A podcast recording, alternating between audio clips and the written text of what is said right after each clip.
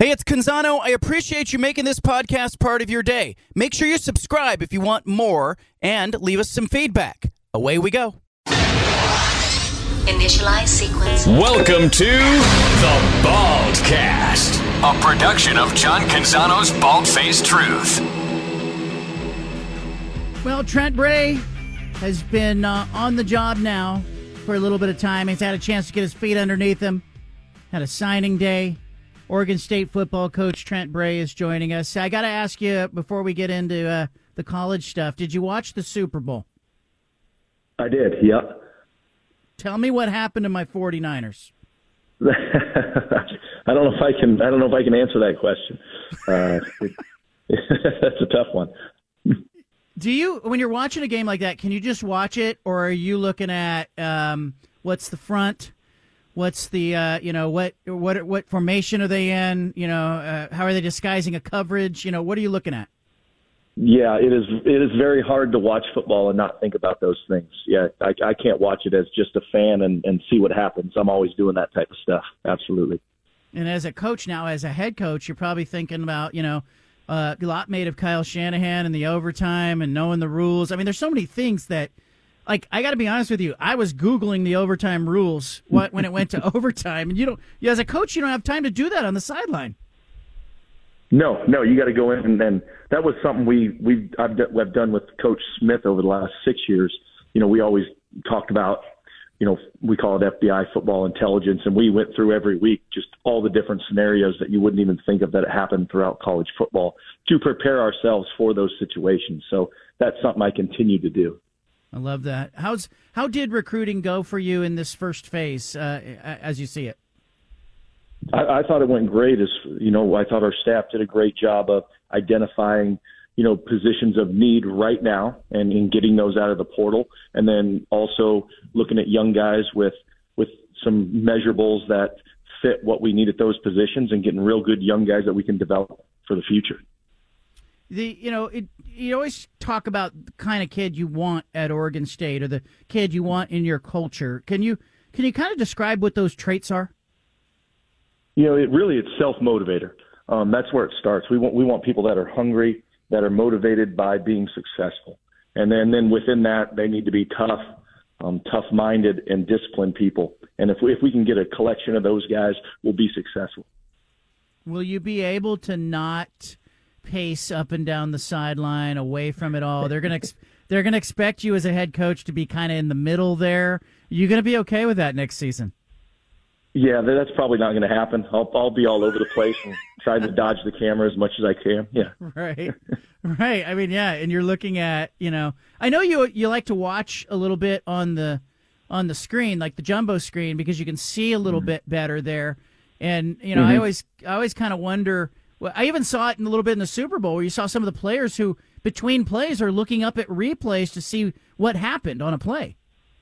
Yeah, yeah, there's just, especially like interior stuff, you know, did a guy miss a gap when they're blitzing or something like that? You can just see better on the screen sometimes. You were a, you were a three-sport kid in high school, Pullman High School in Washington, all-state honors football.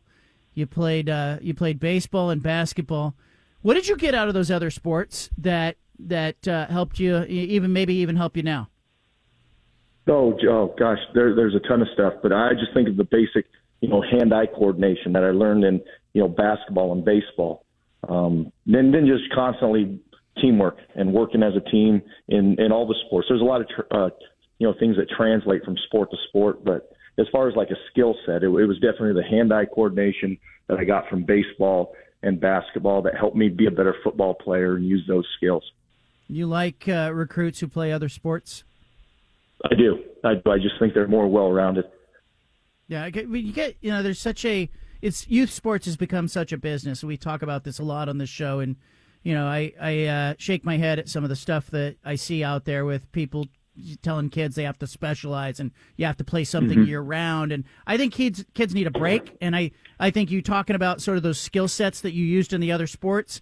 And also, I think it, it gives kids a chance to be, you know, go be a leader on a baseball team, go be a leader on a basketball team. And do you go out and scout? That, like, if you're scouting a quarterback, linebacker, do you go? Do you like to go see them play another sport? Yeah, I like like I love watching guys go play basketball. I think that's a, a great way to see a kid's athleticism. There's so many movements and, and quickness from lateral movement that you can see when they play basketball. I think it's a, it's a great way to evaluate an athlete, especially skill positions and linebackers. Trent Bray is the Oregon State head football coach. Tell me what you know now that maybe you didn't know when you took the job. How little of football during the, on a daily basis that I would do. You know, that's probably the least of my job. So that's that was a I kind of knew that, but I, I've really figured it out since I've gotten the job. Yeah, and I and I think sometimes that's not good, right? Like you got to be a good mm-hmm. delegator, and you got to take the. Some coaches like being the C E O, but you're more of a roll the sleeves up. You're going to want to get mm-hmm. in a drill, aren't you? Yeah, yeah, and uh, that's why I'm looking forward, and I've kind of thought a lot about okay, how's practice going to look for me? Because I can't just stand there and you know twirl my whistle. You know, I got I got to be involved, and, and yeah. So I'll, I'm a, I've thought about that a lot and find ways to, to involve myself without without stepping on the coach's toes and letting them do their job at the same time. Give you an idea, like you know, you you coached on staffs with a lot of other head coaches who had success. Mm-hmm. Um, you saw Dennis Erickson at at Arizona State, of course. Um, you saw Mike Riley at Oregon State. Um, those guys, I never got a sense, are, were those guys walk around, twirl your whistle guys, or w- was Riley jumping in drills? Was Erickson jumping in and, you know, in an offensive drill and, and teaching and coaching? Yeah, the, they did. They would, they would, they would jump in mostly with the quarterbacks for those two, but, uh, but they would get in there and, and coach and teach and, and talk to players on the sideline. So they, they were pretty good about that. You you got to have some benchmarks as spring approaches that, you know, you're trying. Are you still in evaluation mode with guys, or because you've been on the staff, you know this team inside and out? Like, what are you trying to get out of the spring? Is it as we move towards March?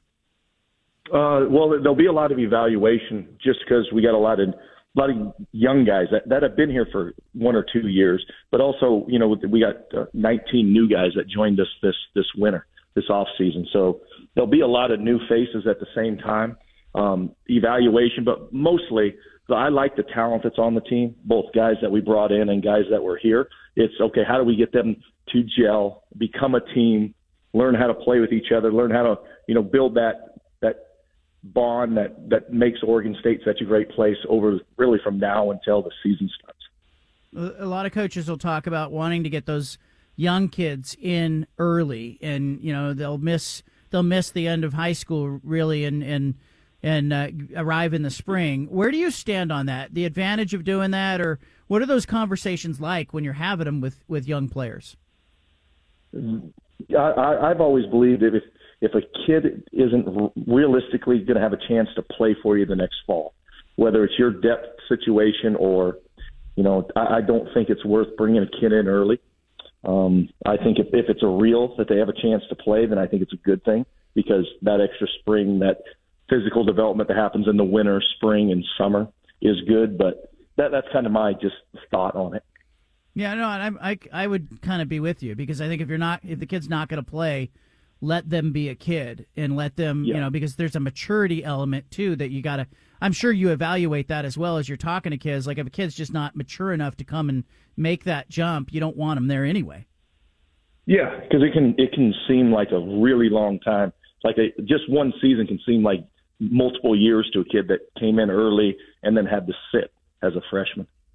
All right, you're you're uh, you're in uh, you're talking about all this non-football stuff. It, it's probably things like you know uh, I've talked to A Ds and they say they're dealing more with the collective.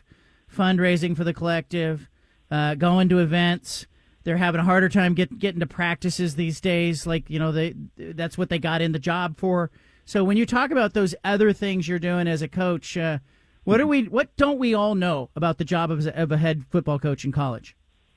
Uh, it's just, uh, you know, it's like scheduling. Um, you're scheduling practices.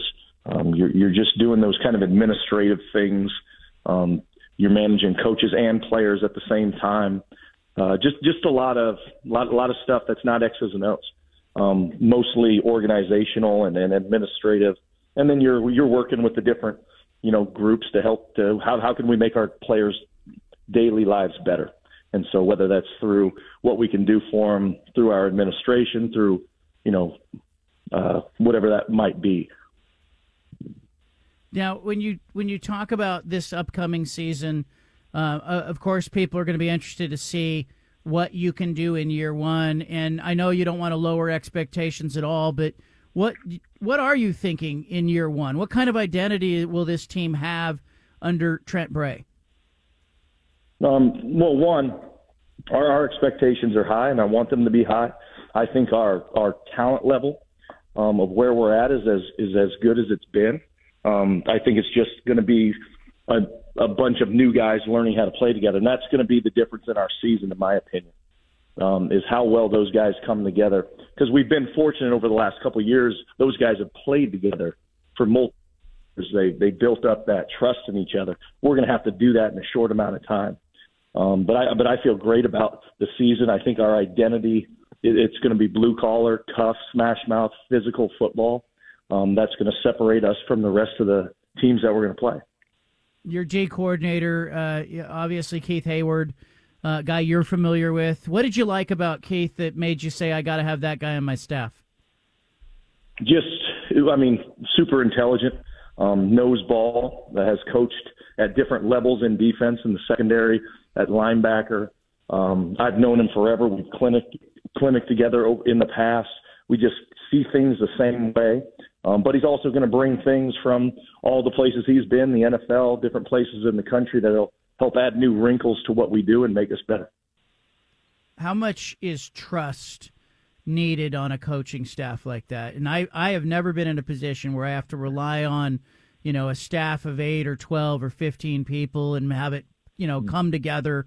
And, you know, you want your vision to, you know, to live in those guys, but you also have to trust them a little bit as, as you're talking. Like, how much is trust important in a coaching staff? I, I think it's, I think it's huge, and it might be the most important, especially nowadays, the way college football is, just the way the world is now. Everyone's an independent contractor. Everyone's out for themselves. Being able to have people that you know and trust, that you know are going to do their job and do it the way that we want it done. I, I think that's huge. All right. Uh, Give me a give me a little bit of personality of Trent Bray. When you're growing up, did you collect football cards? Did you play video games? Did you? What did Trent Bray do? I, I spent a lot of time outside, um, you know, playing with the other kids in the neighborhood, whether it be baseball, basketball, football, tackle football out in the yard. I, I spent a lot of time outside. I never was a big video game guy or anything inside. I was always doing something outside. You guys were playing tackle when the yard duty was said you couldn't. You had to play two-hand touch. Were you that yeah. kid? Yeah, I was that kid yeah. too. I, when the yard duty turned her back, her name was Shirley on at my elementary school. When Shirley turned her back, we were playing tackle. When she turned back around, it was two-hand touch. So we had to we had to kind of alternate that. Uh, Trent Bray, hey, I wish you the best. Uh, I'm excited to see what you guys are going to do. Excited for spring ball. Do you have dates set for spring ball? When when will you go? I know Jonathan liked to have it early. Will you stick to that earlier yep. schedule, or what are you going to do? Yeah, we're going to start March fifth, and then you know go to two weeks on, give them a break for finals and spring break, and then come back and do three weeks. Is there a reason you like doing it that way? Yes, the the biggest well, a couple of reasons. One, I, I think it's great to break up spring ball, because if you just a month straight, and I've done that with other staffs, with no game, with nothing. To, really to look forward to, it can become monotonous, and the last couple practices or so really become unproductive. Yeah. And so breaking it up allows us as coaches to go back and review the first two weeks. Okay, what do we like? What do we need to clean up? You know, do we want to continue to move forward in the installer? Hey, we got to slow down. Um, and then it also gives the kids a break, and I found when they come back, they're re-energized, and those last, you know, nine practices are just a lot better. Also, too, I, I've talked to players who go into a spring and they'll go, gosh, I was pressing. I was trying to impress the coaches. I didn't play my best. It gives the players a chance to kind of step back and go, hey, uh, I need a reset here. And and they can come back after a break and, and, you know, maybe try to be a little more comfortable in front of you. Yeah, yeah. And if, it, you know, a kid rolls his ankle or something, he's not out the rest of spring. He gets a lot of time to come back. So I think there's a lot of positives to it. All right, Coach. Uh, I appreciate you giving us your time. Look forward to seeing what you guys look like. I appreciate it. All right. Trent Bray, there he goes, Oregon State football coach. I wanted to get him on. I want to talk to Trent Bray. I want to get to know Trent Bray. I want you to get to know Trent Bray, and I want Trent Bray to get more comfortable talking to you. And that's why I'm bringing him on, and I'm going to keep bringing him on, and we're going to find out what who is Trent Bray and what is he about. And I think sometimes there are there are coaches, especially first-time coaches, who have not been in this kind of setting before, and it's not the most comfortable place for him. But I'll give him credit. Like, you know, I reached out about a week ago, and I said, I'd like to get you on, and bang, here he is, Trent Bray on the show. Good stuff with him. Scott Rueck, the Oregon State women's coach, is coming up at four o'clock.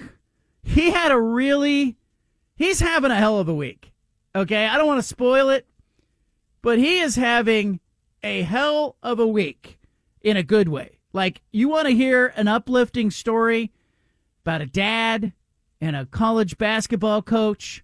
And by the way, they're playing two games against ranked opponents Friday night and Sunday in Corvallis. Scott Rueck's got a story to tell you. Uh, later in the show, Kenny Vance makes his triumphant return to these radio waves. He is going to talk some N B A with us. Longtime radio personality, sports media personality in the state and in the region. Kenny Vance coming up at the five o'clock hour. Leave it here. You got the B F T. Is it fair?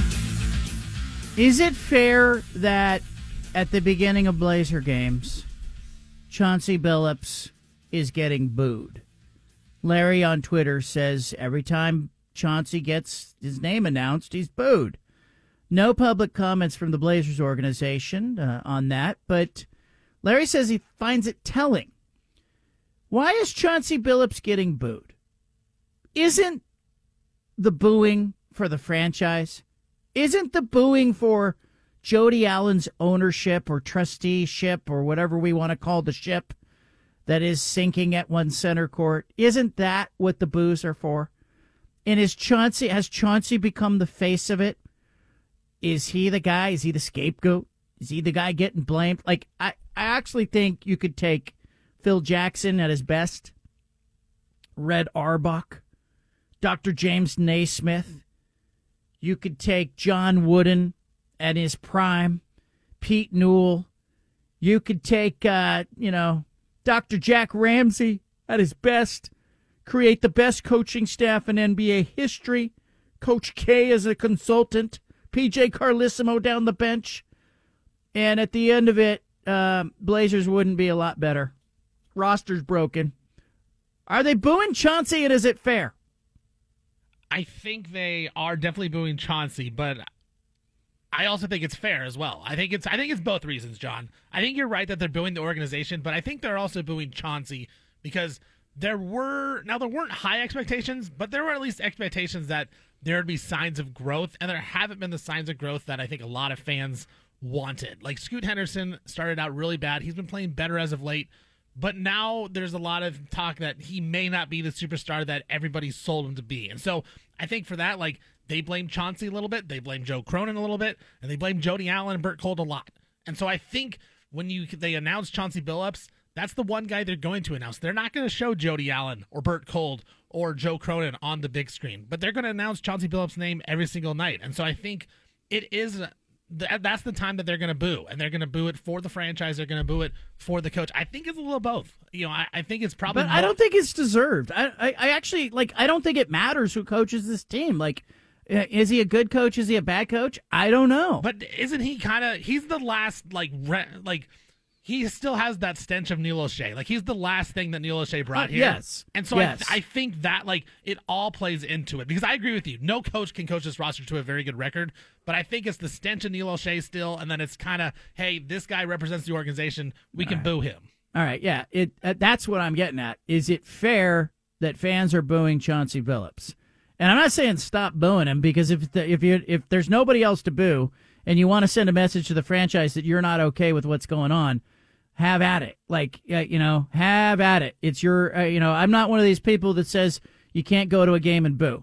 Uh, if the product's bad, if the organization is lost, put your, uh, cup your hams around your mouth and let them have it. And, and, you know, I think that's what's going on more than anything. And I think if they put, you know, if the pregame introductions were not for players, if they were instead, you know, uh, here's, here's, uh, Jody Allen, the trustee, you know, starting lineup lineup tonight, tonight. Jody, Jody Allen. Oh, and, and she came running out, and it would be like, boo, you know, and Blazer fans would go bananas in, in a way that would be more effusive than the Chauncey Billups boos. Bert Cole would get the same reaction. Joe Cronin would get booed too, I think, and not fairly so. I think Joe Cronin is in the most empathetic position of them all. Joe Cronin was the video guy promoted through the organization, became a scout, interned to G M. He was just the next guy in line. And when Neil Olshey's bad act was pushed out of the franchise, Bert looked around and said, Who can, who's gonna, who can I control? I want to be the G M. And who is it here that I can have answer the phones and take the calls and bring the deals to me? It's Joe Cronin. And so it's not Joe Cronin's fault. People blaming Joe Cronin, ripping on Joe Cronin. Like, go look at Joe Cronin and compare him to Neil Olshey. I mean, completely different personalities, completely different people. We'll talk more about it with Kenny Vance coming up in the in the five o'clock hour. But I actually think, like, it's okay to boo Chauncey, but let's be clear what it's about. You're booing the organization. You're booing Jody Allen. You're booing Bert Cole. You're booing the ghost of Neil Olshey. You're booing what happened with Damian Lillard. You're booing Chauncey to a certain extent because he is, you know, left over. He's a remnant from the Olshey era. And that's it. That's what you're booing. You're booing because this isn't what you signed up for as a Blazer fan. Not you're not booing him because, hey, you know, we should have two more wins in the win column. Um, I, I, I actually don't think, you know, whatever difference Phil Jackson would make with this roster would be, you know, just be a marginal difference. That brings us to our big splash. It's the one thing that you need to know. This is the one thing you absolutely need to know today. Look, look, look at it. Where? Down there. The Big Splash.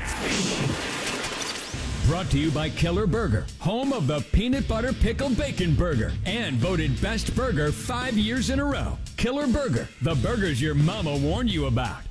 Major League Baseball Commissioner Rob Manfred said today that he plans to step down from the job upon the expiration of his contract in January of twenty twenty-nine. Manfred's sixty-five. He had a five-year contract extension that was approved by the owners last July. He has now been on the job ten years. This will be his tenth season. He said, quote, "You can only have so much fun in one lifetime." He's been open with the owners about the fact that this will be his last term. He is a lawyer by trade who worked with Major League Baseball since nineteen eighty-seven, beginning as outside counsel, then as a chief negotiator in labor matters. And then he took over for Bud Selig, who spent eighteen years as commissioner.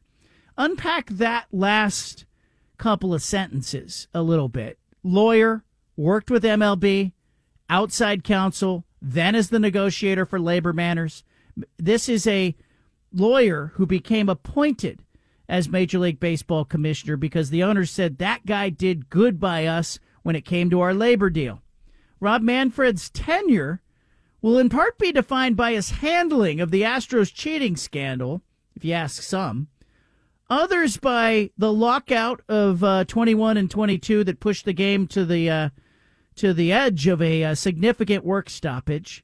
But ultimately, I think it'll be defined by what happens in the next three or four years under his tenure. Baseball is facing uh, a crisis with attendance. Uh, it has seemingly come, come through an era of drug uh, P E Ds and, and drug issues, and now faces expansion and what whatever comes next for Major League Baseball. I think he's at a really interesting time for Rob Manfred.